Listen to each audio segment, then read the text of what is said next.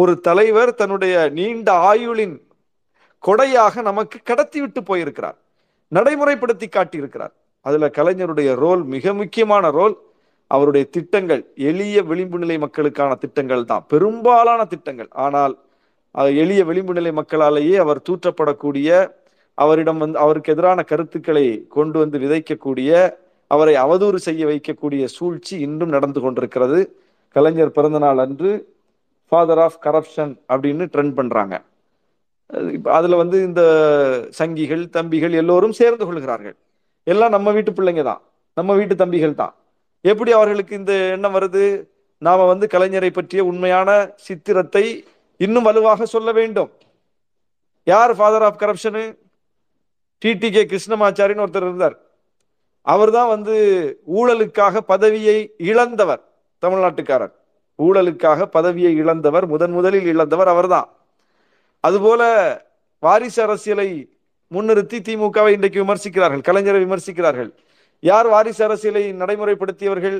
ராஜாஜி முதல முதலமைச்சராக இருந்தார் அவருடைய பையன் நாடாளுமன்ற உறுப்பினராக இருந்தார்.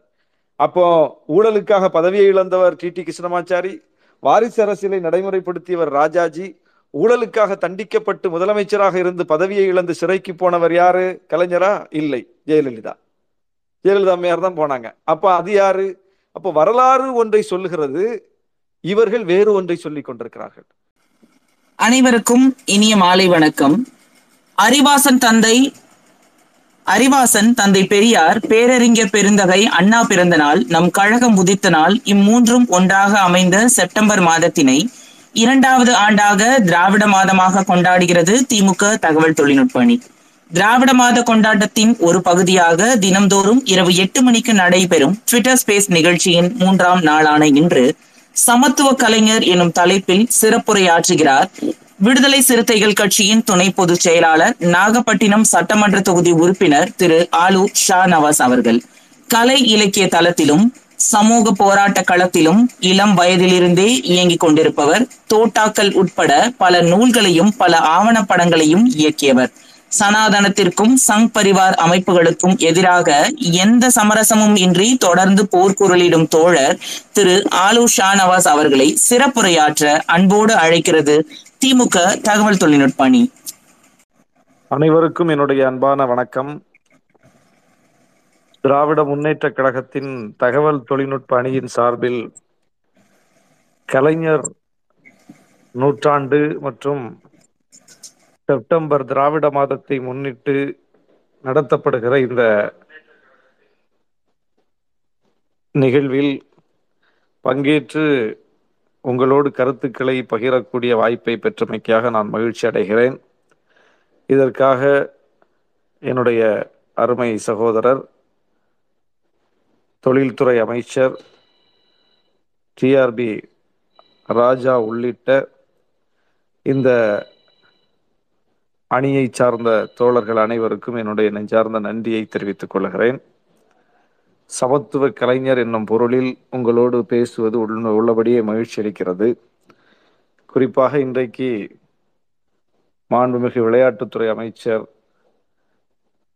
திமுகவுடைய இளைஞரணி செயலாளர் அருமை சகோதரர் உதயநிதி ஸ்டாலின் அவர்கள் நேற்று பேசிய ஒரு பேச்சு நாடுதழுவிய அளவில் ஒரு விவாதத்தை உருவாக்கி இருக்கிற சூழலில் இன்று நாம் பேசக்கூடிய சமத்துவ கலைஞர் என்னும் தலைப்பும் பொருந்தி போகிறது. உதயநிதி ஏன் இன்றைக்கு குறிவைக்கப்பட்டிருக்கிறார் என்றால் அவர் சமத்துவத்தை முன்னிறுத்தி பேசியிருக்கிறார் என்பதுதான் அங்கே கவனிக்க வேண்டிய ஒன்று. சமத்துவத்தை முன்னிறுத்தி பேசி சமத்துவத்துக்கு எதிரான கருத்தியலை எதிர்ப்பேன் ஒழிப்பேன் என்று ஒருவர் சொன்னால் அவர் சனாதன சக்திகளால் குறிவைக்கப்படுவார். சமத்துவத்தை பேசுவது சமத்துவத்திற்கான நடவடிக்கையை நோக்கி நகருவது என்பது எப்போதுமே சனாதனிகளுக்கு எதிரான ஒன்று சிக்கலான ஒன்று. எனவே சமத்துவத்தை முன்னிறுத்துவது என்பது நம்முடைய அரசியலாக மாறிவிடுகிறது. அந்த அடிப்படையில் தான் இன்றைக்கு அவர் முன்னிறுத்தி அந்த சமத்துவ முழக்கம் மிகப்பெரிய அதிர்வை ஏற்படுத்தி இருக்கிறது நாடுதல்வி அளவில் சனாதன சக்திகளை கொந்தளிக்க வைத்திருக்கிறது. கலைஞர் ஏன் குறிவைக்கப்பட்டார்? கலைஞர் ஏன் வாழ்நாள் முழுவதும் இழிவுபடுத்தப்பட்டார்? அவதூறுகளால் காயப்படுத்தப்பட்டார் என்று பார்த்தால் அவரும் சமத்துவத்தின் குறியீடாக சமத்துவத்தின் அடையாளமாக சமத்துவ கொள்கைகளை ஏற்றுக்கொண்டு வழிநடந்த தலைவராக அவர் வெளிப்பட்டதுதான். சமத்துவத்தை முன்வைக்காமல் இருந்திருந்தால் அவரும் மற்றவர்களால் கொண்டாடப்பட்டிருப்பார் ஏற்றுக்கொள்ளப்பட்டிருப்பார். அவரை அந்த சக்திகள் காலம் முழுவதும் எதிர்க்க காரணம் அவர் சமத்துவத்துக்கான தலைவர் என்றுதான். நான் இந்த நிகழ்வில் பங்கேற்பதற்காக கலைஞருடைய பழைய பேட்டி ஒன்றை புரட்டி பார்த்தேன். அது எப்போது கொடுக்கப்பட்ட பேட்டி பேட்டி என்றால் கலைஞருடைய சட்டமன்ற பொன் விழாவை ஒட்டி சட்டமன்றத்தில் அவருடைய ஐம்பது ஆண்டு கால பங்களிப்பு என்பதை ஒட்டி அவரிடம் ஐம்பது கேள்விகள் முன்வைக்கப்பட்டு ஒரு பேட்டி எடுக்கப்பட்டிருக்கிறது. அதில் அவருடைய சட்டமன்ற முதல் பேச்சு குறித்து ஒரு கேள்வி கேட்கிறார்கள். பேசிய முதல் பேச்சு எது அப்படின்னு. கலைஞர் சொல்றார் நான் ஆயிரத்தி தொள்ளாயிரத்தி ஐம்பத்தி ஏழில் வெற்றி பெற்ற குளித்தலை தொகுதியில் உள்ள நங்கவரம் பண்ணை விவசாயிகளின் கையேறு வாரம் மாட்டேறு வாரம் என்ற பிரச்சனைக்காக பேசியதே பேரவையில் எனது முதல் பேச்சு அப்படிங்கிறார். இன்னொரு கேள்வி கேட்குறாங்க நீங்கள் கொண்டு வந்ததில் மகிழத்தக்க சட்டம் எது? அப்படின்னு. கலைஞர் சொல்றார் பெண்களுக்கு சொத்தில் சம உரிமை குடியிருப்பு மனை சட்டம் நில உச்சவரம்பு சட்டம் அனைத்து சாதியினரும் அர்ச்சகராகும் ஆணை. இதுதான் நான் கொண்டு வந்ததில் மகிழத்தக்க சட்டம் அப்படின்னு பதில் சொல்றார். இன்னொரு கேள்வி கேட்குறாங்க நீங்கள் கொண்டு வந்ததிலேயே விருப்பமான மக்கள் நலத்திட்டம் முதன்மை இடத்தை பிடிப்பது எது அப்படின்னு கேட்குறாங்க கலைஞர் சொல்றார். சாதி மத பேதமின்றி ஏழை பெண்களுக்கு திருமண உதவி திட்டம். அதே நோக்கத்தில் உருவாக்கப்பட்ட சமத்துவபுரம் திட்டம் அப்படிங்கிறார். பொன்னான நாள் என்று எதை சொல்வீர்கள் அப்படின்னு கேள்வி கேட்குறாங்க கலைஞர் சொல்றார். மண்டல் கமிஷன் பரிந்துரையை ஒட்டி மத்திய அரசு வேலை வாய்ப்புகளில் பிற்படுத்தப்பட்ட மிகவும் பிற்படுத்தப்பட்ட மக்களுக்கு இடஒதுக்கீடு வழங்க வகை செய்யும் தீர்மானத்தை நான் முன்மொழிந்து பேரவையில் ஒருமனதாக நிறைவேற்றப்பட்ட நாளை பொன்னான நாள் என்று கூறலாம் அப்படிங்கிறார். ஐம்பது கேள்விகள் தான். ஐம்பதும் அவருடைய சட்டமன்ற அனுபவங்களை பற்றியதுதான். அந்த ஐம்பது கேள்விகள்ல அவருடைய முதல் பேச்சு சட்டமன்றத்தில் எதற்காக பதில் சொல்லியிருக்காரு பாருங்க. அவர் கொண்டு வந்த சட்டத்திலேயே அவருக்கு மகிழ்ச்சி அளிக்கக்கூடிய சட்டம் எதுன்னு சொல்லியிருக்காருன்னு பாருங்க. அவர் கொண்டு வந்த திட்டங்கள்லேயே அவருக்கு முதன்மை இடத்தை பிடிக்கக்கூடிய திட்டம்னு அவர் எதை அடையாளப்படுத்தி இருக்காருன்னு பா பாருங்க. அவருடைய சட்டமன்ற அனுபவ நாட்களிலேயே பொன்னான நாள்னு அவர் எந்த நாளை சொல்லியிருக்காருன்னு பாருங்க. அப்போ எல்லாமே சமத்துவம் சமூக நீதி சார்ந்துதான் அவர் தன்னை அடையாளப்படுத்துகிறார். ஐம்பது ஆண்டு காலம் அவருடைய சட்டமன்ற அனுபவங்கள் குறித்து அவரிடம் கேட்கப்பட்ட ஐம்பது கேள்விகளில் கிட்டத்தட்ட ஐந்து கேள்விகளை நான் இங்கே அடையாளப்படுத்தி காட்டியிருக்கிறேன். அந்த அவருடைய முதல் பேச்சும் ஏழை எளிய மக்களுக்கான சமூக நீதிக்காகத்தான் இருந்திருக்கிறது. அவர் கொண்டு வந்த சட்டத்திலேயே அவருக்கு மகிழ்ச்சி தரக்கூடிய சட்டமாக சமத்துவபுரம் அனைத்து சாதியினரும் அர்ச்சகர் அகலம் என்கிற சட்டமாகத்தான் இருந்திருக்கிறது. அப்போ எல்லாவற்றிலும் அவர் சமத்துவத்தை நோக்கியே தான் இருந்திருக்கிறார். நான் பல மேடைகளில் கலைஞரை பற்றி அடையாளப்படுத்தும் போது சொல்லியது பெரியார் என்னெல்லாம் பேசினாரோ தேர்தல் அரசியலுக்கு வெளியே நின்று பேசினாரோ தேர்தல் அரசியலுக்கு வெளியே நின்று சிந்தித்தாரோ எப்படியெல்லாம் நினைத்த திசை வழியில் தன்னுடைய தடியை சுழட்டினாரோ அப்படியே கலைஞர் அதை ஆட்சி அதிகாரத்தில் இருந்து கொண்டு செயல்படுத்தி காட்டினார் அப்படின்னு நான் இப்போ கலைஞரை பற்றி பல முறை சொல்லியிருக்கிறேன். கலைஞர் அப்படி செய்வது என்பது மிகவும் கடினமான பணி. பெரியார் அப்படி பேசுவது என்பதே மிகவும் கடினமான பணி. அவருக்கு வந்து தேர்தல் அரசியல் கிடையாது.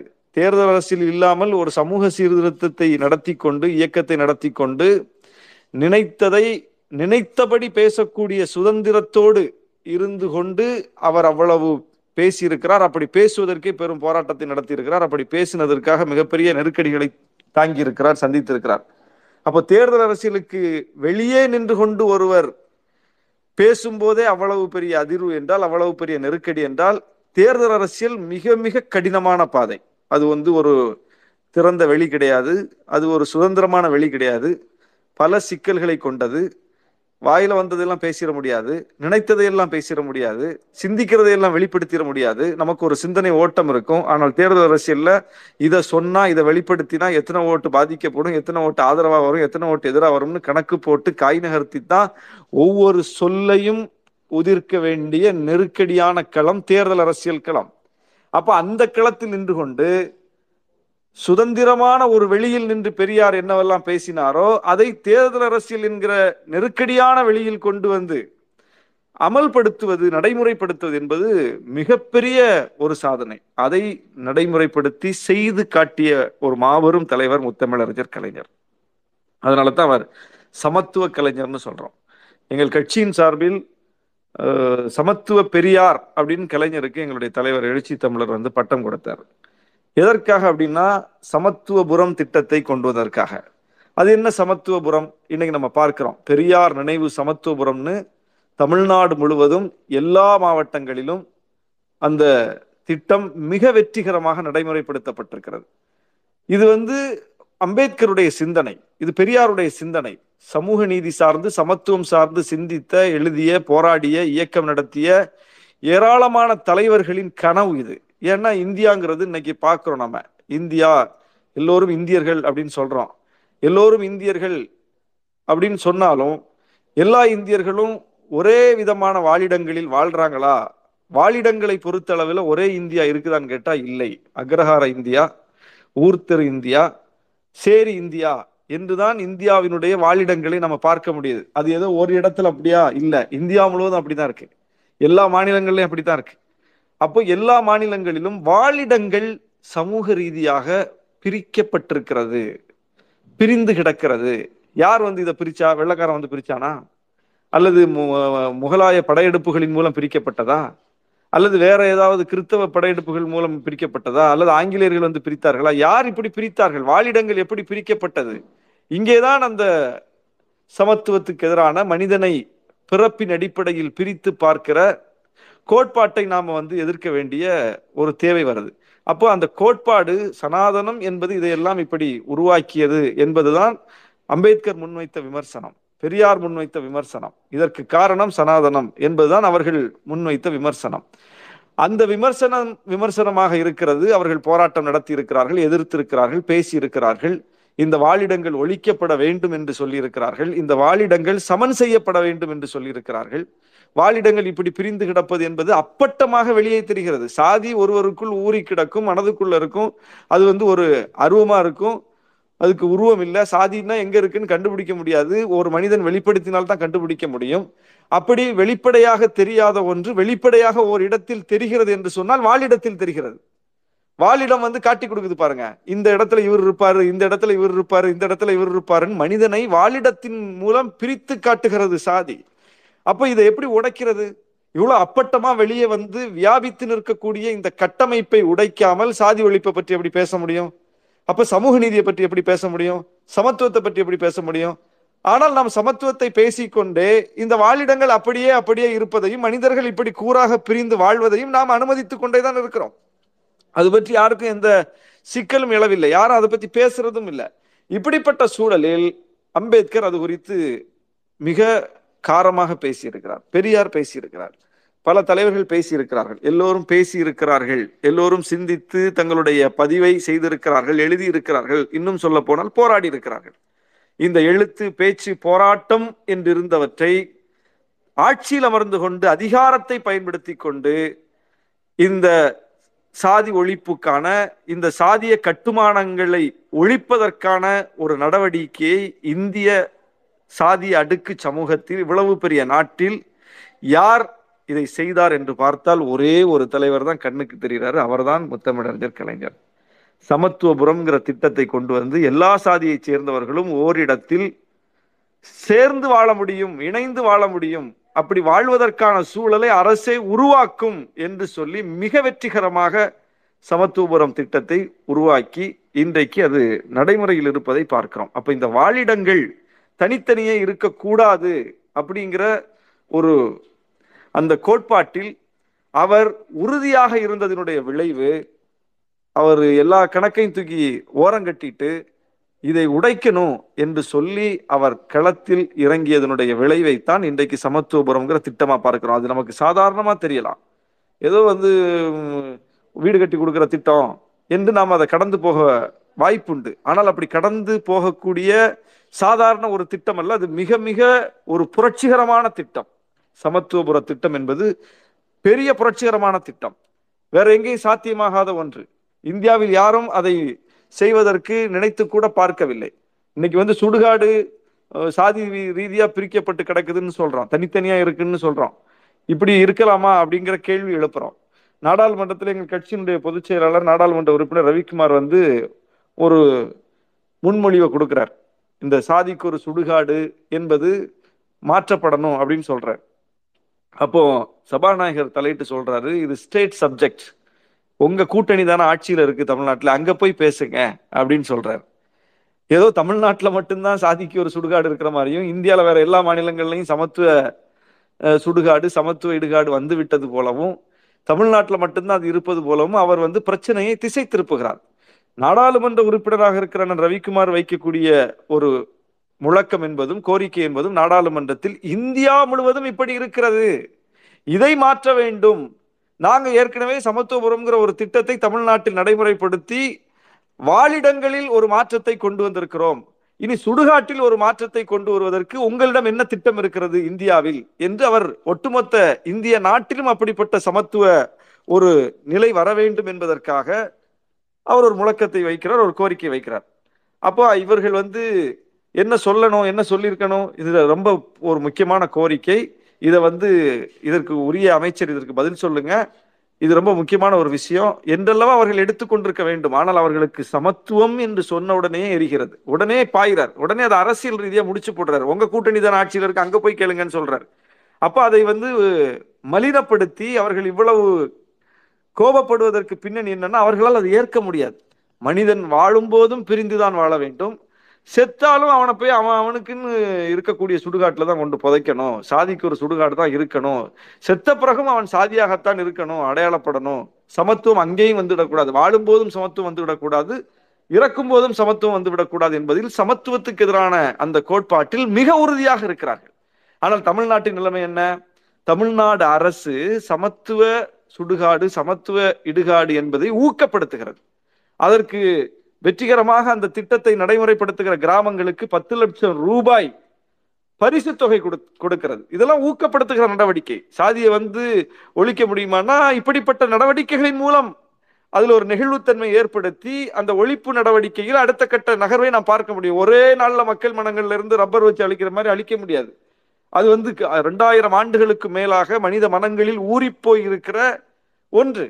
அப்போ அதை தகர்க்கிற நடவடிக்கை என்பது அது படிப்படியானது. அது வந்து மிக ஆக்கப்பூர்வமான நடவடிக்கைகளின் மூலம் தான் அதை செய்ய முடியும். மனிதன் வந்து கொஞ்சம் கொஞ்சமா ஒரு பயிற்சியின் மூலம் தான் அதை போக்க முடியும். அப்போ சமத்துவபுரம் என்பது அதற்கான ஒரு நடவடிக்கை. சமத்துவ சுடுகாட்டை ஊக்கப்படுத்துகிற ஒரு நடவடிக்கை. சாதி மறுப்பு திருமணங்களுக்கு சட்ட அங்கீகாரம். சாதி மறுப்பு திருமணங்களுக்கு ஊக்கத்தொகை என்பதும் தமிழ்நாடு தான் அதை வந்து சாத்தியப்படுத்தியது. அதிலும் கலைஞருடைய பங்கு பெரும் பங்கு. அப்போ கலைஞர் சமத்துவ நடவடிக்கைகளை எப்படி எப்படியெல்லாம் செய்திருக்கிறார் என்பதை பார்க்கும்போது இதெல்லாம் வந்து தேர்தல் அரசியல்ல சவாலான ஒன்று. சவாலான ஒன்றை சந்தித்திருக்கிறார். இதை வந்து சமூக சீர்திருத்த இயக்கங்கள் பேசுவார்கள். சாதி ஒழிப்பு நடவடிக்கைகள் சமத்துவ நடவடிக்கைகள் சாதி மறுப்பு திருமணம் அனைத்து சாதியினரும் அர்ச்சகராகலாம் இது எல்லாமே சீர்திருத்த பெரியோர்கள் பேசக்கூடிய புரட்சிகரமாக சிந்திக்கக்கூடிய தலைவர்கள் முன்வைக்கக்கூடிய முழக்கங்கள். அது முழக்கங்களாக தமிழ்நாட்டில் சுருங்கி போய் விடவில்லை. அது ஆட்சி அதிகார தளத்தில் நின்று நடைமுறைப்படுத்தப்பட்டிருக்கிறது சட்டமாக வந்திருக்கிறது திட்டமாக வந்திருக்கிறது என்றால் அதற்கு யார் காரணம்? அண்ணா பெரியாரிய கருத்துக்களை திராவிட இயக்க கருத்துக்களை தாங்கி இந்த கட்சியை கட்டமைத்து உருவாக்கி ஆட்சி அதிகாரத்தில் வந்து அமர்ந்தார். ஆனால் காலம் அவரை அனுமதிக்கவில்லை. அவர் ரொம்ப சொற்ப நாட்கள்ல அதிகாரத்துல இருக்கும்போதே இறந்து போயிடுறார். ஆனால் அவருக்கு பிறகு கலைஞர் ஐம்பது ஆண்டு காலம் அண்ணாவுக்கு பிறகு அந்த இயக்கத்தையும் வழிநடத்தி ஆட்சி அதிகாரத்திலும் இருந்து இந்த கருத்தியலை நடைமுறைப்படுத்தியதனுடைய விளைவைத்தான் இன்னைக்கு நாம அனுபவிச்சுக்கிட்டு இருக்கிறோம். இந்தியாவில் எங்கும் இல்லாத வகையில் முதன் முதலில் பெண்களுக்கு சொத்தில் சம உரிமை என்கிற சட்டத்தை கொண்டு வந்து மிக வெற்றிகரமாக அதை நடைமுறைப்படுத்தியவர் கலைஞர். ரெண்டு ஆண்டுகளுக்கு முன்னால உச்சநீதிமன்றம் சொல்லுது பெண்களுக்கு சொத்தில் சமபங்கு உரிமை கொடுக்கணும்னு. இரண்டு ஆண்டுகளுக்கு முன்னால் தான் இந்தியாவினுடைய உச்சநீதிமன்றத்துக்கே தோன்றுகிற ஒன்று ஆயிரத்தி தொள்ளாயிரத்தி எண்பத்தி ஒன்பதிலேயே கலைஞருக்கு தோன்றி இருக்கிறது அதை செய்ய வேண்டும் என்று அவர் நினைத்திருக்கிறார் செய்தும் காட்டியிருக்கிறார் என்றால் அப்போ அவர் உள்வாங்கிய கோட்பாடு தான் அதுக்கு காரணம். ஏற்றத்தாழ்வு இருக்கக்கூடாது ஆண் பெண் என்கிற அந்த பாகுபாடு இருக்கக்கூடாது. ஆண்களுக்கு சொத்தை பங்கிட்டு கொடுப்பது போல் பெண்களுக்கும் கொடுக்க வேண்டும் என்கிற அந்த உணர்வு அந்த சிந்தனை ஒரு சமத்துவ சிந்தனை. எல்லாவற்றிலும் தமிழ்நாடு முன்வைக்கக்கூடிய முழக்கங்கள் தமிழ்நாடு முன்வைக்கக்கூடிய போராட்டங்கள் இன்றும் தமிழ்நாடு நடத்தி கொண்டிருக்கக்கூடிய போராட்டங்கள் எல்லாவற்றிலும் வெளிப்படுவது சமத்துவ சமூக நீதி சிந்தனைகள் தான். இந்தி திணிப்பை நாம எதிர்க்கிறோம்னா அது ஒரு மொழிக்கு எதிரான உணர்வு அல்ல வந்து டெல்லி அதிகாரத்தை நாம எதிர்க்கிறோம்னா அது அது ஒரு மாநிலத்துக்கு எதிரான ஒரு ஒன்றியத்துக்கு எதிரான உணர்வு அல்ல அது வந்து ஒன்றியத்தை நாம் ஏற்றுக்கொண்டிருக்கிறோம். ஒன்றியமாகத்தான் இருக்கிறோம். இந்த நாட்டிற்காக மிகப்பெரிய பங்களிப்பை செலுத்தி இருக்கிறோம் செலுத்தி கொண்டிருக்கிறோம். ஆனால் நீங்கள் எங்களை நாட்டு மக்களாக பார்க்கிறீர்களா? நீங்கள் எங்கள் மாநிலத்தை ஒரு மாநிலமாக பார்க்கிறீர்களா? நீங்கள் எங்களுடைய கோரிக்கைகளை கோரிக்கைகளாக பார்க்கிறீர்களா? ஏற்கிறீர்களா? என்கிற அந்த இடத்தில் ஒரு சண்டையை நடத்துகிறோம். அந்த சண்டை யாருக்கும் எதிரானதல்ல. அது தமிழ்நாட்டிற்கான நியாயத்தின் பார்ப்பட்டது. அதுவும் ஒரு சமத்துவ சமூக நீதி சிந்தனை தான் ஒரு மாநிலங்களுக்கு ஒரு கண் இன்னொரு மாநிலத்திற்கு இன்னொரு கண் என்று பார்க்காதே எல்லா மாநிலத்தையும் சமமாக நடத்து ஒரு மொழிக்கு ஒரு பார்வை இன்னொரு மொழிக்கு இன்னொரு பார்வை என்று நடத்தாதே எல்லா மொழியையும் சமமாக நடத்து. இருபத்தி இரண்டு மொழிகளை இந்திய அரசியலமைப்பு சட்டம் ஏற்றுக்கொண்டிருக்கும் போது இந்திக்கும் சமஸ்கிருதத்துக்கும் ஏன் முன்னுரிமை கொடுக்கிறாய்? எங்களையும் சம உரிமையோடு நடத்து என்கிற குரல் தான் அது. அது ஒரு சமத்துவ குரல். மொழி அடிப்படையில் ஒரு மொழி வெறியின் வெளிப்பாடாக நாம் அந்த போராட்டத்தை நடத்தவில்லை. மொழி போராட்டத்தை நீங்கள் பார்த்தால் தெரியும். எப்போதுமே ஒரு கோரிக்கை முன்வைத்து ஒரு கிளர்ச்சி நடக்கும் போது எதிரியை தாக்குவார்கள். உலகம் முழுவதும் அதைத்தான் பார்க்கிறோம். உலக வரலாறு முழுக்க ஒரு கோட்பாட்டை முன்வைத்து ஒரு கோரிக்கை முன்வைத்து ஒரு முழக்கத்தை முன்வைத்து களத்திற்கு வருகிறவர்கள் அந்த சிந்தனைக்கு எதிர் சிந்தனையில் இருக்கக்கூடியவர்களை தாக்குவதும் அழிப்பதும் சூறையாடுவதும் இனப்படுகொலை செய்வதுமாகத்தான் எல்லா இடங்களிலும் முடிந்திருக்கிறது. ஆனால் தமிழ்நாட்டிலிருந்து முன்வைக்கப்பட்ட முழக்கங்கள் சமூக நீதி போராட்டமாக இருந்தாலும் சரி மாநில உரிமை போராட்டமாக இருந்தாலும் சரி மொழி உரிமை போராட்டமாக இருந்தாலும் சரி எதிலும் எதிரியின் மீது ஒரு திரும்பு கூட விழவில்லை. மொழி உரிமை போராட்டத்தில் ஈடுபட்டவர்கள் தம்மை மாய்த்து கொண்டார்கள். மொழிப்போர் ஈகியர்கள் நினைவு நாள் கூட்டம் தான் நடத்துகிறோமே தவிர மொழி போராட்டத்தை சார்ந்தவர்கள் இந்தி பேசக்கூடியவர்களை அடித்தார்கள் கொன்றார்கள்னு ஒரு செய்தி இல்லை. இதுவரைக்கும் இல்லை. தமிழ்நாட்டினுடைய நூறாண்டு கால சமூக நீதி போராட்ட வரலாற்றில் இந்த சமூக நீதியை மறுத்தவர்கள் ஒருவர் மீது கூட தாக்குதல் நடத்தப்படவில்லை ஒருவருடைய உடைமை கூட சூறையாடப்படவில்லை ஒருவர் வீட்டில் கூட ஒரு கல்வீச்சு சம்பவம் கிடையாது. அப்போ இந்த போராட்ட உணர்வு என்பது எவ்வளவு மகத்துவமானது இந்த கோரிக்கையில் எவ்வளவு தெளிவு இருந்தால் அந்த போராட்டம் வன்முறை பக்கம் போகாமல் எதிரியை நோக்கி நீளாமல் எதிரியினுடைய உடைமைகளுக்கோ உயிருக்கோ அச்சுறுத்தலையும் பங்கத்தையும் ஏற்படுத்தாமல் தன்னை தாக்கி கொண்டாலாவது நான் போராடுவேனே தவிர எதிரியை நான் வந்து கை வைக்க மாட்டேன் என்று சொல்லக்கூடிய மாண்பு பொருந்திய போராட்டத்தை நாம் நடத்தியிருக்கிறோம். அப்படி அனைத்திலும் நம்முடைய சிந்தனை என்பது ஒரு சமத்துவ சிந்தனை என்பதனால் தான் அது வெளிப்பட்டது. அந்த வகையில பார்த்தா நீங்க இது எல்லாவற்றிலும் கலைஞர் வந்து மிகப்பெரிய ஒரு வழிகாட்டியாக நமக்கு இருக்கிறார். மொழி போராட்டத்திலும் அவர் மிகப்பெரிய ஒரு வழிகாட்டியாக தலைவராக நமக்கு வெளிப்படுகிறார். சமூக நீதி போராட்டத்தில் அவர் ஒரு மிகப்பெரிய தலைவர். இந்தியாவில் அவர் அளவுக்கு சமூக நீதியை நடைமுறைப்படுத்தி காட்டிய ஒரு தலைவரை இந்த சமகாலத்தில் நாம் பார்க்க முடியாது. மிக மிக மிக விளிம்பு நிலை மக்கள் யார் யார் என்று பார்த்து அவர்களுக்கு சமூக நீதி போய் சேர வேண்டும் என்பதில் கண்ணும் கருத்துமாக இருந்த ஒரு தலைவர் அவர். அறுபத்தி ஒன்பது விழுக்காடு இடஒதுக்கீடு இந்தியாவில் எந்த மாநிலத்திலும் நடைமுறையில் இல்லை அப்படின்னு நம்ம சொல்றோம். தமிழ்நாட்டில் மட்டும்தான் இருக்கிறதுன்னு சொல்றோம். தமிழ்நாட்டில் எப்படி வந்துச்சு? வானத்திலிருந்து பொத்துட்டு வந்துச்சா? இந்தியாவில் எங்கேயுமே இல்லாத ஒன்று தமிழ்நாட்டில் மட்டும் எப்படி வந்துச்சு? தமிழ்நாட்டுக்கு மட்டும் தனி சட்டம் இருக்கா? தமிழ்நாடு அல்லது தனி நாடா? இல்லை. தமிழ்நாடு இந்திய ஒன்றியத்தில் இருக்கக்கூடிய ஒரு மாநிலம். இந்திய அரசியலமைப்பு சட்டம் தான் தமிழ்நாட்டுக்குமானது. தமிழ்நாட்டுக்குன்னு தனி சட்டம் இல்லை. அல்லது டெல்லியில் இருக்கக்கூடியவர்கள் தமிழ்நாட்டுக்குன்னு ஒரு ஒரு சிவப்பு கம்பள வரவேற்பு கொடுத்து நீங்க எது வேணாலும் பண்ணிக்க நாங்க ஏத்துக்கிறோம்னு சொல்லி அனுமதிக்கக்கூடியவர்களா அதுவும் இல்லை. எல்லாவற்றுக்கும் முற்றுக்கட்டை போடக்கூடியவர்கள். சரி நீ தீர்ப்பு வழங்கக்கூடிய நீதிமன்றங்கள் தமிழ்நாட்டில் இயற்றப்படக்கூடிய சட்டங்கள் எல்லாம் அப்படியே ஏத்துக்கிட்டு போயிருமா? இல்லை.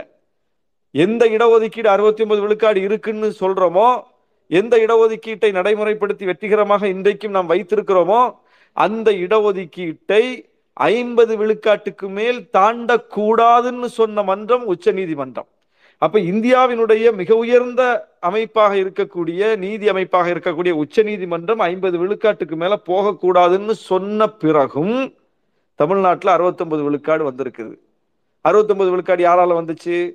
எல்லோரும் அதை வந்து ஜெயலலிதா அம்மையாரால் வந்தது என்று புரிந்து கொள்ளக்கூடும். ஜெயலலிதா அம்மையார் அவர்கள் இருந்த அறுபத்தி ஒன்பது விழுக்காடு இடஒதுக்கீட்டுக்கு ஒரு ஆபத்து வரும்போது அதற்கு சட்ட பாதுகாப்பு என்கிற ஏற்பாட்டை செய்து கொடுத்தார்கள் ஆட்சியிலிருந்து. அறுபத்தி ஒன்பது விழுக்காடு எப்படி வந்தது? அதுதான் மிக முக்கியமானது. அதில் மிக முக்கியமான ஒரு வேலையை செய்தவர் கலைஞர். அந்த விழுக்காட்டை எட்டியவர் அவர். மிகவும் பிற்படுத்தப்பட்டோர் என்கிற ஒரு பிரிவையே உருவாக்கி பிற்படுத்தப்பட்டோர்ல இருந்து இன்னும் சமூக நீதி போய் இடஒதுக்கீடு போய் சேராத மக்களுக்கு கொண்டு போய் சேர்த்தவர். அதுபோல இந்த பட்டியலின மக்களுக்கான இடஒதுக்கீடு பதினாறு விழுக்காடு இருந்ததை இரண்டு விழுக்காடு கூட்டி பதினெட்டு விழுக்காடாக மாற்றியவர் உயர்த்தியவர். அதுபோல அது அந்த பட்டியலுக்குள்ளே இருந்த பழங்குடியின மக்களை தனியே பிரித்து அவர்களுக்கு ஒரு விழுக்காடு என்று தனியே கொடுத்தவர். பட்டியலின மக்களுக்குள்ளேயே இருந்த அருந்ததிய மக்களை அவர்களினுடைய நிலையை பார்த்து மூன்று விழுக்காடு தனி ஒதுக்கீடு கொடுத்தவர். பிற்படுத்தப்பட்டோர் பட்டியலுக்கு உள்ளே போட்டி போட முடியாமல் அந்த பட்டியலுக்கு உள்ளே கிடந்து போராடி கொண்டிருந்த முஸ்லிம்களை தனியை பிரித்து மூன்று புள்ளி ஐந்து விழுக்காடு உள்ஒதுக்கீடு கொடுத்தவர். அப்ப பாருங்க சமூக நீதி அடிமட்டம் வரைக்கும் நீளுது பாருங்க. எப்படி அவர் வந்து சிந்தித்து செயல்பட்டிருக்கிறார் பாருங்க. ஆனால் இன்றைக்கு பிஜேபி முன்னிறுத்துகிற சமூக நீதி என்ன? இன்னைக்கு எந்தெந்த சமூகங்கள் எல்லாம் கலைஞர் கொடுத்திருக்கிறார் கொடுத்திருக்கிறார் இப்ப நான் ஒரு பட்டியல் போட்டனோ இது அந்த சமூக மக்களினுடைய நிலையை கருத்தில் கொண்டு அந்த மக்களுக்கு போய் கல்வி போய் சேரணும் அந்த மக்களுக்கு போய் வேலை வாய்ப்பு போய் சேரணும் அந்த மக்களுக்கு அதிகாரம் போய் சேரணும் என்று கருத்தில் கொண்டு அந்த மக்களுக்காக மிகப்பெரிய போராட்டத்தை நடத்தி டெல்லியோடு போராடி உச்சநீதிமன்றத்தோடு போராடி சட்ட போராட்டம் நடத்தி அறுபத்தொன்பது விழுக்காடுங்கிற இடஒதுக்கீடு வரைக்கும் கொண்டு வந்து அதுல மிகப்பெரிய ரோல் செய்திருக்கிறார் கலைஞர். இதுதான் சமூக நீதி. பிஜேபி என்ன சொல்லுது? பிற்படுத்தப்பட்ட சமூகத்தை சார்ந்த மோடியை பிரதமராக்கி இருக்கிறோம். பார்த்தாயா சமூக நீதியை? பழங்குடியின சமூகத்தை சார்ந்த திரௌபதி முர்மு அவர்களை குடியரசுத் தலைவராக்கி ஆக்கியிருக்கிறோம். பார்த்தாயா சமூக நீதியை? அருந்ததிய சமூகத்தை சார்ந்த எல் முருகன் அவர்களை ஒன்றிய அமைச்சராக்கி இருக்கிறோம் பார்த்தாயா சமூக நீதியை? சிறுபான்மை சமூகத்தை சேர்ந்த அப்துல் கலாம் அவர்களை ஜனாதிபதி ஆக்கியிருக்கிறோம். பார்த்தாயா சமூக நீதியை? ராம்நாத் கோவிந்த் பட்டியலினத்தை சார்ந்தவரை நாங்கள் ஜனாதிபதி ஆக்கினோம். பார்த்தாயா சமூக நீதியை என்று ஒரு பட்டியலை நீட்டுகிறார்கள். பார்க்கிற மக்களுக்கு கேட்கிற மக்களுக்கு பார்த்தாயா எந்த கட்சியிலும் இல்லாத ஒன்றை பிஜேபி தானே செய்திருக்கிறது? சமூக நீதி பேசக்கூடிய கட்சியினுடைய தலைவராக ஒரு பட்டியலினத்தவர் வர முடிகிறதா? அந்த கட்சியில் ஒருத்தர் அப்படி வர முடிகிறதா? இந்த கட்சியில் ஒரு முஸ்லீமா வர முடிகிறதா? ஒரு முஸ்லீம் ஜனாதிபதி ஆக முடியுமா? ஒரு பிற்படுத்தப்பட்ட ஒரு பிரதமர் ஆக முடியுமா? ஒரு திரௌபதி முர்மு ஒரு பெண் குடியரசுத் தலைவர் ஆக முடியுமா? யாராவது ஆக்கினார்களா? எழுபத்தைந்து ஆண்டு காலத்தில் பிஜேபி தானே ஆக்கி இருக்கிறது என்று லாஜிக்கா பார்த்தா பிஜேபி தான் சமூக நீதியினுடைய உண்மையான கட்சி அப்படின்னு புரிந்து கொள்ளக்கூடும். தனி மனிதர்களுக்கு பதவி கொடுப்பது என்பது சமூக நீதியா? அம்பேத்கர் வலியுறுத்தியது இதைத்தானா? பெரியார் போராடியது இதற்குத்தானா? தனி மனிதர்களுக்கு பதவி கிடைப்பதுதான் சமூக நீதி என்றால் முதல்ல அவங்களே அதை செஞ்சிருப்பாங்க. பெரியார் ஈரோடு நகர்மன்ற தலைவராக இருந்தவர் காங்கிரஸ் கட்சியினுடைய தலைவராக இருந்தவர் மிகப்பெரிய பொறுப்புகளில் இருந்தவர் மதிக்கத்தக்க தலைவராக இருந்தவர். தனி மனிதரான தனக்கு பெரியாராகிய அவருக்கு பதவி கிடைக்கவில்லை என்பதற்காக அவர் காங்கிரஸ் எதிர்க்கவில்லை. அவருக்கு கொடுப்பதற்கு தயாராக இருந்தார்கள். காங்கிரஸ் வந்து அவருக்கு பதவி தர மாட்டேன்னு சொல்லவே இல்லை. எந்த பொறுப்பை வேண்டுமானாலும் பெரியாருக்கு தருவதற்கு காங்கிரஸ் தயாராகவே இருந்தது. அப்படி இருந்தும் காங்கிரஸில் இருந்து அவர் ஏன் வெளியே வந்தார் என்பதுதான் வரலாறு. அம்பேத்கர் என்கிற தனி மனிதருக்கு பொறுப்பு கொடுப்பதற்கு அன்றைக்கு இருந்த ஆட்சி ஒன்றும் மறுப்பு சொல்லலை. அரசியலமைப்பு சட்டத்தை எழுதுகிற வாய்ப்பை அவருக்கு தான் கொடுத்தார்கள். முதல் அமைச்சரவையிலேயே சட்ட அமைச்சர் பொறுப்பை கொடுத்தார்கள். அப்ப தனி மனிதர்களுக்கு பதவி என்பதுதான் அவர்களின் போராட்டம் என்றால் கிடைச்சது பதவின்னு அதை என்ஜாய் பண்ணிட்டு அவர்கள் அத்தோடு நின்றிருக்க வேண்டும். ஏன் அவர் வந்து சட்ட அமைச்சர் பொறுப்பை துறந்து விட்டு ராஜினாமா பண்ணிட்டு வெளியே வந்தாரு? ஏன் பெரியார் காங்கிரஸை விட்டு வெளியே வந்தாரு? அப்ப தனி மனிதர்களான தமக்கு பதவி கிடைக்கவில்லை என்பதனாலோ தமக்கு உரிய அங்கீகாரம் கிடைக்கவில்லை என்பதனாலோ அல்லது இன்னும் பெரிய உச்ச பொறுப்பு தமக்கு கிடைக்க வேண்டும் என்பதற்காகவோ அவர்கள் இந்த போராட்டத்தை நடத்தவில்லை அவர்கள் எழுதவில்லை அவர்கள் பேசவில்லை. அவர்கள் அவர்களுடைய கனவு என்பது அதல்ல. தனி மனிதர்களை கொண்டு போய் நீங்க உச்ச பொறுப்புல வைங்க என்பதல்ல. சமூகங்களை அதிகாரப்படுத்துங்கள் என்பதுதான் அவர்கள் நடத்திய போராட்டம். அப்ப அந்த சமூகங்களை அதிகாரப்படுத்துவது அதிகாரமற்ற சமூகங்களை அதிகாரப்படுத்துவது என்பதுதான் உண்மையான சமூக நீதி. அதை மிக வெற்றிகரமாக நடைமுறைப்படுத்தி காட்டிய தலைவர் தான் முத்தமிழறிஞர் கலைஞர். பட்டியல் பார்த்தீங்களா? நான் போட்ட பட்டியலில் எல்லா சமூகங்களையும் அவர் அதிகாரப்படுத்தக்கூடிய வேலையை செய்திருக்கிறார் சட்ட ரீதியாக செய்திருக்கிறார். இன்றைக்கும் உயர் பதவிகளில் இடஒதுக்கீடு என்பதை திமுக உள்ளிட்ட நம்முடைய கட்சிகள் எல்லோரும் தான் நாம் தான் பேசிக்கிட்டு இருக்கிறோம். பிஜேபி பேசுமா? இன்றைக்கு ஒன்றிய அமைச்சகத்தின் வாயிலாக வெளியிட்டிருக்கிற வாக்குமூலம் என்ன? உச்ச நீதிமன்ற நீதிபதிகளில் முழுக்க முழுக்க இருப்பவர்கள் முற்பட்ட சமூகத்தினர். இந்தியாவினுடைய உயர் நீதிமன்றங்களினுடைய நீதி பொறுப்புகளில் இருக்கக்கூடியவர்கள் முழுக்க முழுக்க பெரும்பாலும் தொண்ணூத்தைந்து விழுக்காட்டுக்கு மேல் முற்பட்ட சமூகத்தினர். மத்திய அமைச்சக பொறுப்புகள் தூதரக பொறுப்புகள் பல்கலைக்கழக வேந்தர்கள் அதுபோல இராணுவம் இந்தியாவினுடைய மிக முக்கியமான ஊடகம் இந்தியாவினுடைய திசை வழியை தீர்மானிக்கிற அத்தனை அதிகார பொறுப்புகளிலும் இன்றைக்கும் தொண்ணூத்தைந்து விழுக்காட்டுக்கு மேல் இருப்பவர்கள் முற்பட்ட சமூகத்தினர். அப்படின்னு தான் இன்னைக்கு வந்து நிலைமை இருக்கு.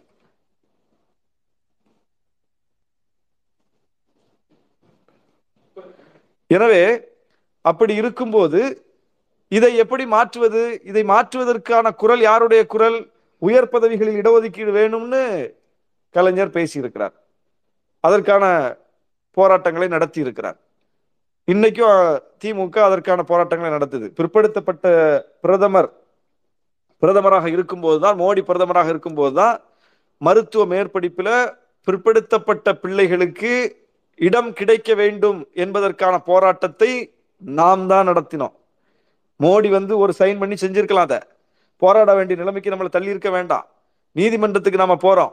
நீதிமன்றத்தில் வந்து பிற்படுத்தப்பட்ட ஒரு பிரதமராக இருக்கக்கூடிய அந்த ஆட்சியின் சார்பில் அபிடவிட் போடுறாங்க. கொடுக்க முடியாதுன்னு.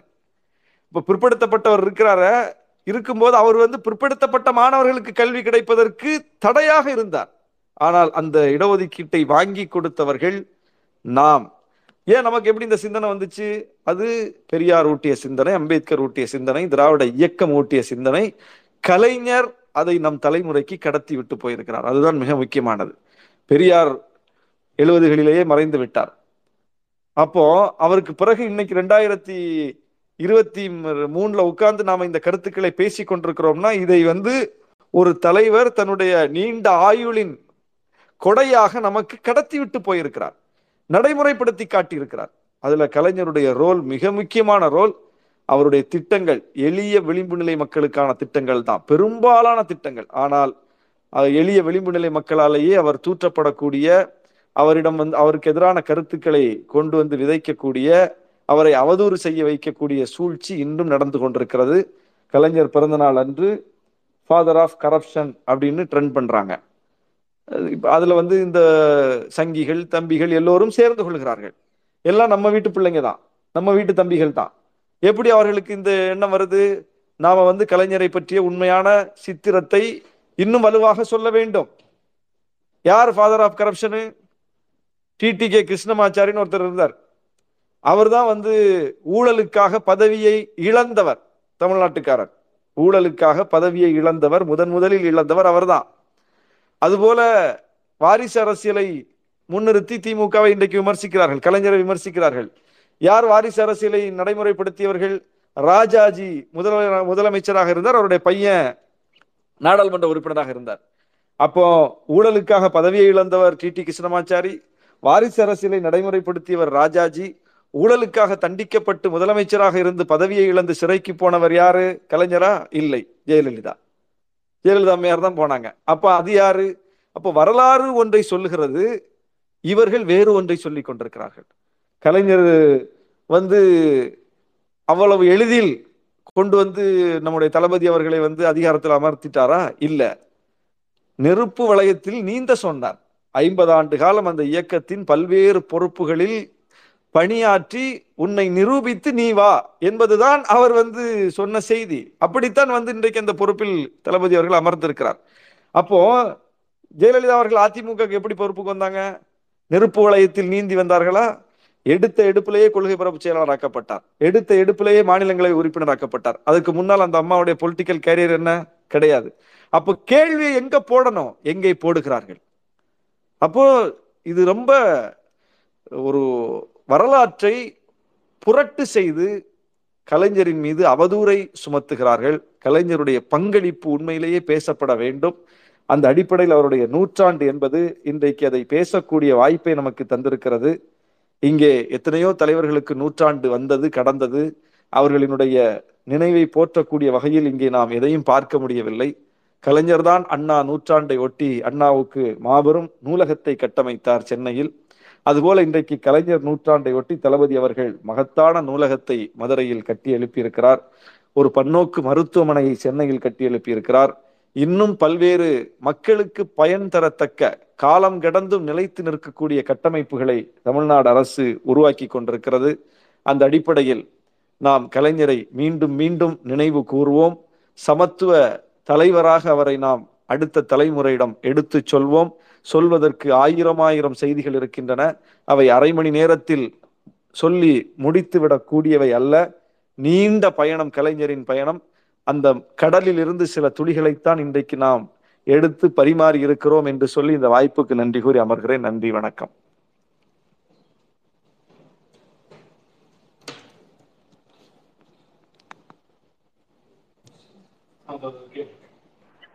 அற்புதம் அற்புதம். வெரி குட் ராஜா பேசுறேன் டிஆர்பி நன்றி நன்றி மகிழ்ச்சி. வணக்கம் வணக்கம். மிக சிறப்பான உரை. ஆஸ் யூஷுவல் எதிர்பார்த்த அந்த ஃபயர் அப்படியே வந்து தெரிஞ்சது மிக சிறப்பான உரை. சில கேள்விகள்லாம் இருக்கும்னு நினைக்கிறேன். ஒரே நிமிஷம் இருங்க. என்ன அப்படியே வெயிட் பண்ணிட்டு எங்க? கேள்விகள் இருக்கு. அத வந்திருக்கு. நானே சொல்லிடவா? இருங்க இருங்க இருங்க. இருங்க ஒரே நிமிஷம். லெனன் இருக்கீங்களா? இல்ல நான் இருக்கிறேன். நீங்களே கேட்டு சரி நல்லது. நன்றி. ராமலிங்கம் புடவாசல் என்பவர் அஹ், ஒரு கேள்வியை கேட்டிருக்கிறார். திமுகவுக்கும் விடுதலை சிறுத்தைகளுக்குமான அந்த உறவு என்பது தேர்தல் உறவா கொள்கை உறவா? இதுக்கு தலைவர் கலைஞர் அவர்களே விடை சொல்லி இருக்கிறார் திமுகவுக்கும் விசிக்கு விசிகாவுக்குமான உறவு என்பது வெறும் தேர்தல் உறவு அல்ல அது கொள்கை உறவு அப்படின்னு. கொள்கை உறவா இருக்க போய் தான் வந்து அரை மணி நேரம் விசிகேக்காரன் வந்து திமுக மீட்டிங்ல நீட்டி முழங்கி பேச முடியுது. இது வெறும் தேர்தல் உறவா இருந்தா நாங்க தேர்தல் நேரத்துல மட்டும்தான் பேச முடியும். நீங்க எத்தனை மேடை கொடுத்தாலும் எங்களால பேச முடியுது அப்படின்னா ஏன் என்றால் அது கொள்கை உறவா இருக்கிறதுனால தான். ரெண்டு இயக்கத்தினுடைய கொள்கையும் ஒன்றுதான். இன்னும் சொல்ல போனா மூன்று குழல் துப்பாக்கி அப்படின்னு திராவிடர் கழகம் திராவிட முன்னேற்ற கழகம் விடுதலை சிறுத்தைகள் மூன்று மூன்று குழல் துப்பாக்கின்னு ஆசிரியர் அவர்கள் அறிவித்தார்கள். அந்த அளவுக்கு நாம ஒரு கொள்கை பயணத்தை தான் நிகழ்த்தி கொண்டிருக்கிறோம். இந்த பயணம் தொடரும். இன்றைக்கு எதிரிகள் அதற்கான களத்தை நமக்கு விரிவுபடுத்தி கொண்டே செல்கிறார்கள். நாம வந்து இந்த இரண்டு இயக்கங்களும் மட்டுமல்ல இந்த மூன்று இயக்கங்கள் மட்டுமல்ல இன்றைக்கு இந்தியா கூட்டணி என்று ஒருங்கிணைந்திருக்கிற அத்தனை இயக்கங்களுமே இனி கொள்கை வழியில தான் இணைந்தாகணும் என்பதை இன்றைக்கு நாடு உணர்த்தி கொண்டிருக்கிறது.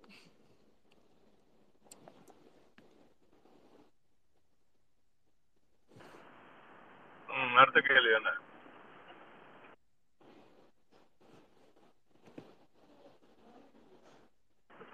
அன்மியூட் இல்ல அடுத்த அடுத்த கேள்வி. மதுரையிலிருந்து பிரபாவதி என்பவர்கள் கேட்டிருக்காங்க. அஹ், திமுக கூட்டணி அஹ், அதில் இருக்கிற கட்சிகள் எல்லாம் சிறுபான்மையினர் நலன் என்கின்ற அடிப்படையில் சிறுபான்மை மக்களுக்கான உரிமையை பேசுகின்ற இடத்தில் பெரும்பான்மை மக்களுடைய உரிமைகளை மதிக்காமலும் அவர்களை புண்படுத்த விதத்தில் நடந்து கொள்கிறார்கள் என்றும் கூறப்படுவதை நீங்கள் எப்படி பார்க்கிறீர்கள்? சிறுபான்மையினருக்கு வந்து இப்போ காங்கிரஸ் கட்சியும் சரி திமுகவும் சரி இந்த இந்தியா கூட்டணியில் இருக்கக்கூடிய கட்சிகளும் சரி என்ன செய்திருக்கிறார்கள் அப்படின்னு பார்த்தா இப்ப தமிழ்நாட்டை நான் சொன்ன மாதிரி கலைஞர் மூன்று புள்ளி ஐந்து விழுக்காடு இடஒதுக்கீடு கொடுத்திருக்கிறார். கேரளால அது போல இடஒதுக்கீடு இருக்கிறது. கர்நாடகத்துல நான்கு விழுக்காடு இடஒதுக்கீடு கொடுக்கப்பட்டிருக்கிறது. இதெல்லாம் இந்த ஆட்சி காலங்களில் செய்யப்பட்டவை. இப்போ அந்த மக்கள் இந்திய குடிமக்கள் இந்திய குடிமக்கள்ல எல்லாருக்கும் கல்வி போய் சேரணும் எல்லாருக்கும் போய் வேலை வாய்ப்பு சேரணும்னு ஒரு அரசு ஒரு கொள்கை வகுக்கும் போது எல்லாரும் என்பதற்குள் அவர்களும் இருக்கிறாங்கல்ல. அப்போ அவர்களை விலக்கி வைத்து விட்டு மற்றவர்களுக்கு மட்டும் இடஒதுக்கீடு அப்படின்னு எப்படி கொடுக்க முடியும்? அப்போ அந்த மக்களும் சேர்ந்து முன்னேறுவதுதான் இந்தியாவுக்கான வளர்ச்சி என்று நாட்டு பார்வையில் இருந்துதான் சிறுபான்மை மக்களுக்கான உரிமைகளையும் இந்த கட்சிகள் கொடுத்து கொண்டிருக்கிறார்கள் கொடுக்கிறார்கள். கொடுப்போம்னு சொல்லுகிறார்கள். இது ஒரு பக்கம். இதுல பிஜேபி சிறுபான்மை மக்களை கூட விட்டுருங்க. இந்து மக்களுக்கு போய் கல்வி போய் சேரணும் வேலை வாய்ப்பு போய் சேரணும்னு ஏதாவது செஞ்சிருக்கா? இந்த கட்சிகள் இந்துக்களுக்கும் போய் சேரணும் எல்லாருக்கும் போய் சேரணும் சிறுபான்மையினருக்கும் போய் சேரணும்னு பாகுபாடு இல்லாமல் செய்திருக்கிறார்கள். இப்ப நான் அறுபத்தி ஒன்பது விழுக்காடு இடஒதுக்கீடு சொன்னேன். இது யாருக்கு? இதுல மூன்று புள்ளி ஐந்து விழுக்காடு உள்ஒதுக்கீடை கழிச்சிட்டா மீதி இருக்கிற விழுக்காடு இடஒதுக்கீடு பூரா யாருக்கு? சைனாக்காரனுக்கா ஜப்பான்காரனுக்கா அமெரிக்காக்காரனுக்கா யாருக்கு? இங்கே இருக்கக்கூடியவர்கள். இங்கே இருக்கக்கூடியவர்கள்ல யாரு? பிற்படுத்தப்பட்டோருக்கு பட்டியல் இனத்தோருக்கு பழங்குடி இனத்தோருக்கு அந்த பட்டியல் இனம் என்பது யார்? பழங்குடி இனம் என்பது யார்? பிற்படுத்தப்பட்டோர் என்பவர் யார்? எல்லோருமே இந்து பட்டியலில் இருக்கக்கூடியவர்கள் தானே இந்துக்கள் இந்துக்கள் என்கிற வரையறைக்குள் வரக்கூடியவர்கள் தானே இந்து கடவுள்களை வணங்கக்கூடியவர்கள் தானே எல்லாருமே நாத்திகர்களா? எல்லாருமே கடவுள் மறுப்பாளர்களா? அவங்க எத்தனை விழுக்காடு இருக்காங்க? அப்போ இந்து நம்பிக்கை உள்ளவர்கள் இந்து கடவுளை வணங்கக்கூடியவர்கள் இந்து மக்கள் படிக்க வேண்டும் இந்து மக்கள் வேலைக்கு போக வேண்டும் இந்து மக்கள் உயர் பொறுப்புகளில் போய் அடைய வேண்டும் என்பதற்கான போராட்டத்தை தான் திராவிட இயக்கம் நடத்தி இருக்கிறது இன்றைக்கு திமுகவும் அதைத்தான் நடத்துது. அந்த மக்களுக்கு போய் அந்த வாய்ப்பு சேர்வதைத்தான் அவர்கள் உறுதிப்படுத்தி இருக்கிறார்கள் இதுல ஓம் பங்கு என்ன? இந்துக்களின் ஆதரவாளர்னு சொல்லக்கூடிய பிஜேபியின் பங்கு என்ன? தமிழ்நாட்டில் இருக்கக்கூடிய 69 விழுக்காடு இடஒதுக்கீட்டுக்காக பிஜேபியினுடைய நாற்பது ஆண்டு கால வரலாற்றில் கமலாலயத்துல நாங்கள் ஒரு தீர்மானம் போட்டிருக்கோம். நாங்கள் ஒரு போராட்டத்தை நடத்தியிருக்கோம். நாங்க ஒரு சட்ட போராட்டத்தை நடத்தியிருக்கோம். அதுக்கு எதிரான வழக்குகள் வரும்போது நாங்க போய் வாதாடி இருக்கோம்னு ஒன்று காட்ட சொல்லுங்க. பல முறை கேட்டாச்சு. பல முறை பல கேள்வி கேட்டுட்டோம். இது வரைக்கும் பதில் கிடையாது. அதுக்கு மட்டும் பதிலே சொல்ல மாட்டாங்க. அப்ப நீ என்ன இந்து கட்சி? நாங்க தான் இந்து கட்சி சொல்ல போனா. அப்ப இந்துக்களுக்கான இஸ்லாமியர்களுக்கான கிறிஸ்தவர்களுக்கான எல்லா மக்களுக்குமான கட்சி நம்ம. அப்ப நாம தான் அதை வந்து அந்த பயணத்தை நடத்திக்கிட்டு இருக்கோம். இவர்கள் மேலாதிக்க கட்சி. பத்து விழுக்காடு இடஒதுக்கீடு கட்சி இவங்க. நாம 69 விழுக்காடு இடஒதுக்கீடு கட்சி. அவன் பத்து விழுக்காடு இடஒதுக்கீடு கட்சி. அந்த பத்து விழுக்காடு யாருக்கு? எட்டு லட்சம் வரம்பு வச்சு ஒரு ஏக்கர் இடம் வச்சுக்கிட்டு முற்பட்ட சமூகத்துக்குள்ள இருக்கக்கூடிய வந்து வாங்கிட்டு போலாம் என்று சொல்லி சட்டத்தை உருவாக்கியவன் நீ அவர்களுக்கான கட்சி. தெளிவா சொல்லு நீ இந்துக்களுக்கான கட்சி கிடையாது. இந்துக்களில் இருக்கக்கூடிய மேலாதிக்க சாதியினருக்கான கட்சி.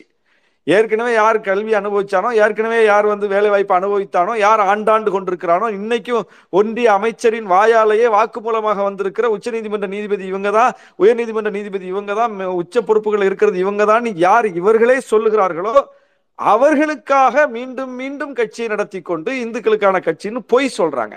நாம தான் அந்த மக்களுக்கு எல்லா மக்களுக்குமான கட்சி என்பதை நாம உறக்க சொல்லணும். நன்றி. இறுதியாக ஒரு கேள்வி இருக்கு. காவியா திருப்பூர் அவங்க கேட்டிருக்கிறது. சனாதனம் இன்னும் நிலவுகின்ற சமூக நீதி பற்றிய விழிப்புணர்வு இல்லாத உத்தரப்பிரதேச மாநிலத்திலேயே தலித் இனத்தைச் சேர்ந்த பட்டியல் பிரிவைச் சேர்ந்த மாயாவதி அவர்கள் முதல்வராகும் பொழுது பெரியார்மன் என்று சொல்லப்படுகின்ற நீண்டகால சமூக நீதியை பேசுகின்ற தமிழ்நாட்டில் ஏன் ஒரு பட்டியலின சமூகத்தார் இதுவரை முதல்வராகவில்லை? அப்படிங்கிற கேள்வியை கேட்டிருக்காங்க. தமிழ்நாட்டினுடைய அரசியல் சூழலை நீங்க பாத்தீங்கன்னா ஒரு சமூகத்திலிருந்து ஒருவர் முதல்வராவது என்பது என்கிற அளவில் நாம வந்து ஒரு அரசியலை வந்து இங்க நம்ம சுருக்கி நடத்தவில்லை. இது ஒரு விரிந்த அரசியல் நடைபெறுகிற ஒரு மண். சாதி பெரும்பான்மை வாதம் தமிழ்நாட்டினுடைய முதலமைச்சரை தீர்மானிப்பதில்லை. கர்நாடகத்துல வந்து ஒன்னு அவரு இல்லை இவரு அப்படின்னு சொல்லுவாங்க. பக்கத்துல ஆந்திரால வந்து ஒன்னு அவரு அல்லது இவரு அப்படிம்பாங்க. தமிழ்நாட்டில் ஒன்னு அவரு ஒன்னு இவருன்னு சொல்ல முடியாது. அதாவது இரண்டு பெரும் சாதிகள் ஒரு முதலமைச்சரை தீர்மானிக்க முடியாது. இரண்டு பெரும் சாதிகளிலிருந்து ஒருவர் முதலமைச்சர் அப்படிங்கிற அந்த ஜாதி பெரும்பான்மை வாதத்தை தகர்த்த மண் தமிழ்நாடு. தமிழ்நாட்டினுடைய முதலமைச்சராக இருந்த அத்தனை பேரையும் நீங்கள் கணக்கில் எடுத்து பார்த்தால் எல்லோருமே மைக்ரோ மைனாரிட்டிஸ் சாதி ரீதியாக அவர்களை பார்த்தால் சின்ன சின்ன சாதிகள் மைக்ரோ சாதிகள் தான் வந்து அதிலிருந்து வந்த விளிம்பு நிலை மனிதர்கள் தான் வந்து அதிகம் ஆண்டிருக்கிறார்கள் அப்படி பார்த்தா. அப்போ வந்து அந்த ஜாதி பெரும்பான்மை வாதத்தை இன்னொரு வகையில் தகர்த்திருக்கிறது. அவன் யாழ் முதலமைச்சர் அப்படின்னு. இப்போ ஓபிஎஸும் இபிஎஸும் முதலமைச்சர் ஆனது என்பது அது ஒரு விபத்தாக நடந்தது தான் அவங்க ரெண்டு சமூகம் வந்து நாங்க எங்க ஜாதி வந்துச்சு பாத்தியா? அப்படின்னு கிளைம் பண்ணிக்கக்கூடிய அளவுக்கு இல்லாமல் மக்களிடம் இருந்து வரவில்லை அது. அப்போ தமிழ்நாடு வேறு ஒரு வகையில் அதை வந்து சாத்தியப்படுத்தி இருக்குது. இன்னொன்று சொல்ல போனா காமராசர் அது ஒரு மிகவும் ஒடுக்கப்பட்ட ஒரு விளிம்பு நிலையிலிருந்து மேலெழுந்து வந்து அதிகாரத்தில் அமர்ந்தவர் தான். உச்ச பொறுப்புக்கு போனவர் தான். அவர் போக வேண்டும் என்பதற்காக திராவிட இயக்கம் ஆற்றிய பங்களிப்பு மிக வெளிப்படையானது. திமுகவை எதிர்த்து காமராசரை ஆதரித்தவர் பெரியார். அன்றைக்கு இருந்த அரசியல் சூழல்ல. பார்க்கிறோம் நம்ம.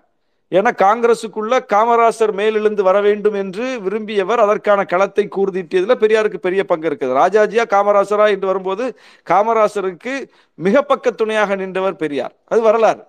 அப்ப இதெல்லாம் நம்ம பார்க்கிறோம். எல்லா இடத்திலும் ஒரு பட்டியலினத்தை சார்ந்தவர் மேலே வர வேண்டும் மேலெழுந்து வர வேண்டும் உச்ச பொறுப்பில் போய் அமர வேண்டும் என்பது நம்முடைய இலக்கு கனவு. ஆனால் ஒருவரை கொண்டு போய் ஒரு தனிநபரை கொண்டு போய் சமூக ரீதியில் கொண்டு அ- உச்ச பொறுப்பில் வைத்துவிட்டு அதுவே சமூக நீதி என்று அடையாளப்படுத்துவது அதை விட மிகப்பெரிய சிக்கல்ல கொண்டு போய் விட்டுரும். அதனால தான் நான் சொன்னேன். அதைத்தான் பிஜேபி செஞ்சுக்கிட்டு இருக்கு. இந்த சமூகங்கள்ல இருந்து தனக்கு வாய்ப்பாக கிடைக்கிறவர்களை கொண்டு போய் அவங்க ஜனாதிபதி கூட ஆக்கிடுறாங்க. பிரதமர் கூட ஆக்கிடுறாங்க. ஒன்றிய அமைச்சர்கள் எல்லாம் ஆக்கிடுறாங்க. சமூகங்களுக்கு என்ன நடந்தது என்ன கொடுத்தார்கள்? அப்ப ஒருத்தர் உச்ச பொறுப்புல போய் அமர்வதை நாம் பார்க்க போறோமா? அந்த சமூகங்களுக்கு உண்மையிலே அதிகாரம் கிடைப்பதை பார்க்க போறோமா? ரெண்டுல எது நம்முடைய தேர்வு அப்படின்னு பார்த்தா ஒருவர் உச்ச பொறுப்புக்கு போய் அமர்வதல்ல. உச்ச பொறுப்புல போய் அமர்றது சந்தோஷம் தான் மகிழ்ச்சி. அதை நம்ம வரவேற்கிறோம். ஆனால் அது மட்டுமே வந்து சமூக நீதி அல்ல. பிஜேபி போன்ற கட்சிகளுக்கு ஏமாற்று நடவடிக்கைகளுக்கு அது வாய்ப்பாகவும் அமைகிறது இன்னும் சொல்ல போனா. எனவே இது வந்து ஒரு ஒரு மிட்டாய் கொடுத்து ஏமாத்துறது மாதிரி. அது மாதிரி ஒருத்தரை கூட்டிட்டு போய் ஒரு உச்ச பொறுப்புல வச்சு ஏமாத்திட்டு போயிடுறாங்க. அந்த சமூகங்களுக்கு எதிராகவே எல்லா கொள்கைகளையும் வகுக்கிறார்கள். இப்ப நாம இந்த இடத்துல தான் இந்த அரசியலை மிக தெளிவாக உள்வாங்கி கொண்டு வெளிப்பட வேண்டும். உச்ச பொறுப்பில் போய் இந்த சமூகங்களை சார்ந்தவர்கள் அமர வேண்டும் என்பதில் மாற்று கருத்து இல்லை. கட்டாயம் அமர வேண்டும் தான். ஆனால் அதை விடவும் முக்கியமானது தனி மனிதர்கள் அதிகாரப்படுவதை விடவும் முக்கியமானது சமூகங்கள் அதிகாரப்படுவது. நன்றி. கேள்விகள் நிறைவடைந்தன. நன்றி நன்றி நன்றி.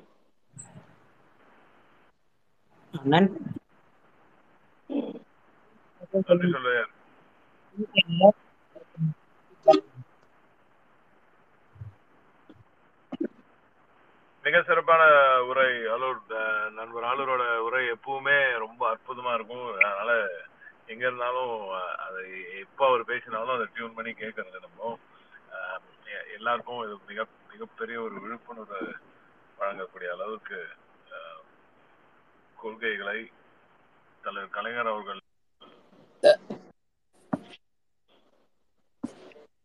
அண்ணே ராஜா? கேக்குதுங்களா இப்போ? கேக்குது கேக்குது. ஆஹ் சிவ நம்ம பாலா பாலா நீங்க சொல்லிடுங்க. ஒரே நிமிஷம் இருங்க. It's always a pleasure Shana நீங்க வந்து பேசுறது இன்ஃபேக்ட் நான் வந்து நிறைய இடத்துல சொல்றது வந்து நம்ம பயிற்சி பாசறையிலேயே ஷானத் வந்து பேசணும். மாண்புமிகு சட்டமன்றம். கேட்டிருக்கேன். அதனால நிச்சயமா நீங்க வந்து அந்த மேடைகளை அலங்கரிக்க வேண்டும். கூட்டணி இது கொள்கை கூட்டணி என்று நீங்கள் உறக்க சொல்கிறீர்கள் மிக சிறப்பான பதிவு மிக சிறப்பான பதிவு. இந்த பதிவை நாளை நிச்சயமாக ஐடிவிங் மிக சிறப்பாக பகிர வேண்டும் என்ற கோரிக்கையும் இங்க வைக்கிறேன். பாரா நீங்க நன்றி சொல்லிடலாம். நான். போன்ல வரேன் நல்லது நல்லது. நன்றி நன்றி நன்றி. பாலா. ஆ, ஆ, திராவிட மாதம் என்ற இந்த ஒரு நிகழ்வே வந்து பாத்தீங்கன்னா அதே ஒரு சமத்துவத்திற்கான ஒரு நிகழ்வு. ஏன்னா இங்க உதாரணமா சென்னையில வந்து மார்கழி உற்சவம் அப்படின்ற மாதிரி எல்லாம் நடக்கும் அப்படின்னு சொல்லுவாங்க. அதுக்கு ஒரு அந்த இதுக்கு எதிர்ப்பா நம்ம வந்து ஒரு சமத்துவத்தை நிலைநாட்டக்கூடிய வகையில திராவிட மாதம்னு நம்மளுடைய செயலாளர் அண்ணன் ராஜா அவர்கள் முன்னெடுத்திருக்கிற இந்த நிகழ்வு அதுவும் இரண்டாம் ஆண்டு வெற்றிகரமாக இன்னைக்கு மூணாம் நாள் முதல் நாள் வந்து நம்ம கழக துணை பொதுச் செயலாளர் ஐயா ஐபி அவர்களும் நேற்று அருள்மொழி அக்காவும் இன்னைக்கு வந்து நம்ம நண்பர் தோழர் ஆளூர் ஷானவாஸ் அவர்களும் மிகச்சிறப்பாக உரையாற்றி இருக்கிறாங்க. அதில் அவர் தொடங்கும் போதே முத்தமிழறிஞர் கலைஞரை பற்றி அந்த சமத்துவத்தை சொல்லும்போது போது விவசாயிகளுக்கு ஒரு பொருளாதார சமத்துவத்துக்கு எது அப்படின்னா அந்த நங்கவர புரட்சியை சொல்லி தொடங்கினாப்புல. அதுல இன்னொன்று இந்த திராவிட மாதத்தின் இன்னொரு சிறப்பு என்ன அப்படின்னா இந்த மன்னர் மானியத்தை ஒழிச்சதும் அந்த நங்கவர புரட்சியிலிருந்து வந்த சிந்தனையால் தான் அன்றைக்கு இந்திரா காந்தி ஆதரிச்சு ஆயிரத்தி தொள்ளாயிரத்தி அறுபத்தி ஒன்பதுல இதே இந்த செப்டம்பர் ரெண்டாம் தேதி இந்த மன்னர் மானியம் மானியத்தை வந்து ஒழிச்சது. அது ஒரு சமத்துவத்திற்கானது. அப்புறம் அவர் சா ஷானவாஸ் சொன்னது மாதிரி சாதி ரீதியா சமத்துவம் கொண்டு வர்றதுக்கு வந்து அந்த சமத்துவபுரம் முன்னெடுத்ததும் சரி பாலின ரீதியா சமத்துவத்தை கொண்டு வர்றதுக்கு வந்து சொத்துல சம உரிமை அப்படிங்கிற விஷயமும் அந்த அறுபத்தொன்பது ஷானவாஸ் ரொம்ப அருமையா சொன்னார். நம்ம என்ன பத்து சதவீதத்துக்காக போராடுறது அறுபத்தொன்பது சதவீதத்துக்கு தானே போராடுறோம் அப்படின்னும் போது அது ஒரு சாதாரண நிகழ்வு இல்லை. ஷானவாஸ் சொன்னாப்புல இந்தியாவில் நம்ம தான் முன்னோடி எல்லாத்துக்குமே அதான் உச்ச நீதிமன்றமே அந்த பெண்களுக்கு சொத்து விவகாரத்துல வந்து ரெண்டு வருஷத்துக்கு முன்னாடி தான் யோசிச்சிருக்கான். அப்படின்னும் போது நம்ம எந்த அளவுக்கு முன்னோடியா இருந்திருக்கிறோம்னா பெருந்தலைவர் நேரு அவர்களே இந்த ஆயிரத்தி தொள்ளாயிரத்தி ஐம்பத்தி மூணுல இந்த மாதிரி வந்து பிற்படுத்தப்பட்ட மக்களுக்கு இடஒதுக்கீடு கொடுக்க ஒரு கமிஷன் காக்கா கலைக்கர்னு அப்ப நியமிச்சு அது செயல்பட முடியாத இடத்துக்கு போயிருச்சு. ஆனா இந்தியால ஒரு மாநிலத்துல முதல் முறையாக வந்து சட்டநாதன் கமிஷனை கொண்டு வந்து இப்படி பிற்படுத்தப்பட்ட நீங்க சொன்ன மாதிரி எல்லாமே பயனடைஞ்சது. பெரும்பான்மையான இந்துக்கள் தான் வந்து பயனடைஞ்சிருக்கிறோம். நம்ம அதில் தான் பிற்படுத்தப்பட்ட மிகவும் பிற்படுத்தப்பட்ட தாழ்த்தப்பட்ட இப்போ சிறுபான்மையினர் பழங்குடி அப்படின்னு சொல்லி இப்படிதான். இப்போ அவங்க கேட்கும்போது வந்து ஷானவாஸ் சொன்னாப்புல நரேந்திர மோடி அவர்கள் வந்து குடியரசுத் தலைவரை கொண்டு வந்திருக்கிறார். அல்லது நரேந்திர மோடியே பிற்படுத்தப்பட்ட வகுப்பை சேர்ந்தவர்னா பிற்படுத்தப்பட்ட வகுப்பை சேர்ந்தவர் யாருக்காக உழைக்கிறாரு? ஷானவாஸ் சொன்ன மாதிரி அந்த பத்து சதவீதம். ஏன்னு கேட்டா நரேந்திர மோடி அரசுல இருக்கக்கூடிய அந்த நிர்வாகத்தில் இருக்கக்கூடிய எண்பத்தொன்பது செக்ரட்டரிஸ்ல ஒரே ஒரு தாழ்த்தப்பட்ட வகுப்பை சேர்ந்தவர் இருக்காரு. பிற்படுத்தப்பட்ட வகுப்பை சேர்ந்தவங்க யாருமே கிடையாது. அப்ப வந்து கிட்டத்தட்ட ஒரே ஒருத்தர் தான் நம்ம கொடுத்துருக்காங்க. அப்ப எண்பத்தி ஏழு பேர் எண்பத்தெட்டு பேர் வந்து அந்த அவங்க மேல் ச- நம்ம இவங்கெல்லாம் சோகால்டு சொல்றாங்கல்ல அப்பர் காஸ்ட்னு அவங்க மட்டும் இருக்கிறாங்க. அப்ப அவன் தான் டிராஃப்ட் பண்றான். புதிய கல்விக் கொள்கை வரணுமா? அல்லது நீட்டை வந்து திணிக்கணுமான்னா அவன் தான் முடிவு பண்றான். அப்ப அந்த முடிவு எடுக்க வேண்டிய இடத்துல பூராமே அவங்களால தான் வச்சிருக்காங்க. அதை ரொம்ப அருமையா சொன்னாப்ல ஷானவாஸ். இன்னொரு ரொம்ப மகிழ்ச்சி மகிழ்ந்த விஷயம் என்ன அப்படின்னா இந்தியாவோட முதல் ஊழல் அப்படின்னு டிடி கிருஷ்ணமாச்சாரி அவர்களை குறிப்பிட்டது வந்து ரொம்ப மகிழ்ச்சியா இருந்துச்சு. ஏன்னா அந்த முந்திரா ஸ்கேமு அந்த ஒ- ஒன்னேகால் கோடியை எடுத்து எல்ஐசி பணத்தை எடுத்து வந்து அவங்க தனதாக்கிக்கிட்டு அதை வந்து இன்வெஸ்ட் பண்ண விஷயத்த. ஸோ அது இன்னைக்கு பெரும்பகுதி நிறைய தம்பிமார்களுக்கு நீங்க சொன்ன மாதிரி நம்ம தம்பிகளுக்கோ இங்க இருக்கக்கூடிய சில சங்கிகளாக மாறியவர்களுக்கோ கூட அது தெரியாது. ஸோ வாரிசு இதுக்கும் சொன்னாப்ல. இப்படி வந்து ஷானவாஸ் பேசுனதுல இருந்தே ஒவ்வொரு விஷயமும் நம்ம எடுத்து வந்து பார்த்தீங்கன்னா என்ன டீட்டெயிலிங்காக போனோம் அப்படின்னம்னா இன்னும் ரொம்ப நல்லா இருக்கும். அப்படின்ற மாதிரி நம்மள ஒரு ஒரு தாட் ப்ரோவோக்கிங்கான ஒரு சிந்தனையை தூண்டக்கூடிய வகையில ஒரு ஸ்பீச் ஷானவாஸ் ரொம்ப ரசிக்கக்கூடிய அல்லது ரொம்ப அது என்னது இதை பற்றி சிந்தித்து விவாதிக்கக்கூடிய ஒரு ஸ்பீச்சா கொடுத்துருக்கிறீங்க. ரொம்ப மகிழ்ச்சி. நம்ம அண்ணன் லெனின் அண்ணன் ஒரு விஷயம் சொல்லுவாங்க. அதாவது கூறியது கூறல் அப்படின்னு. சொன்ன விஷயத்த திரும்ப திரும்ப சொல்லணும் பாலா அப்படின்னு சொல்லி சொன்னார் அன்னைக்கு ஒரு நாள் பேசும்போது.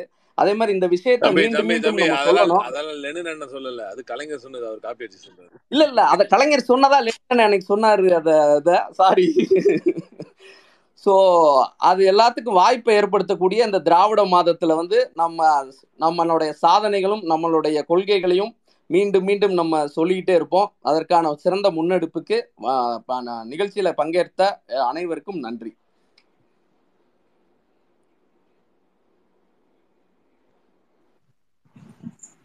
அனைவருக்கும் நன்றி.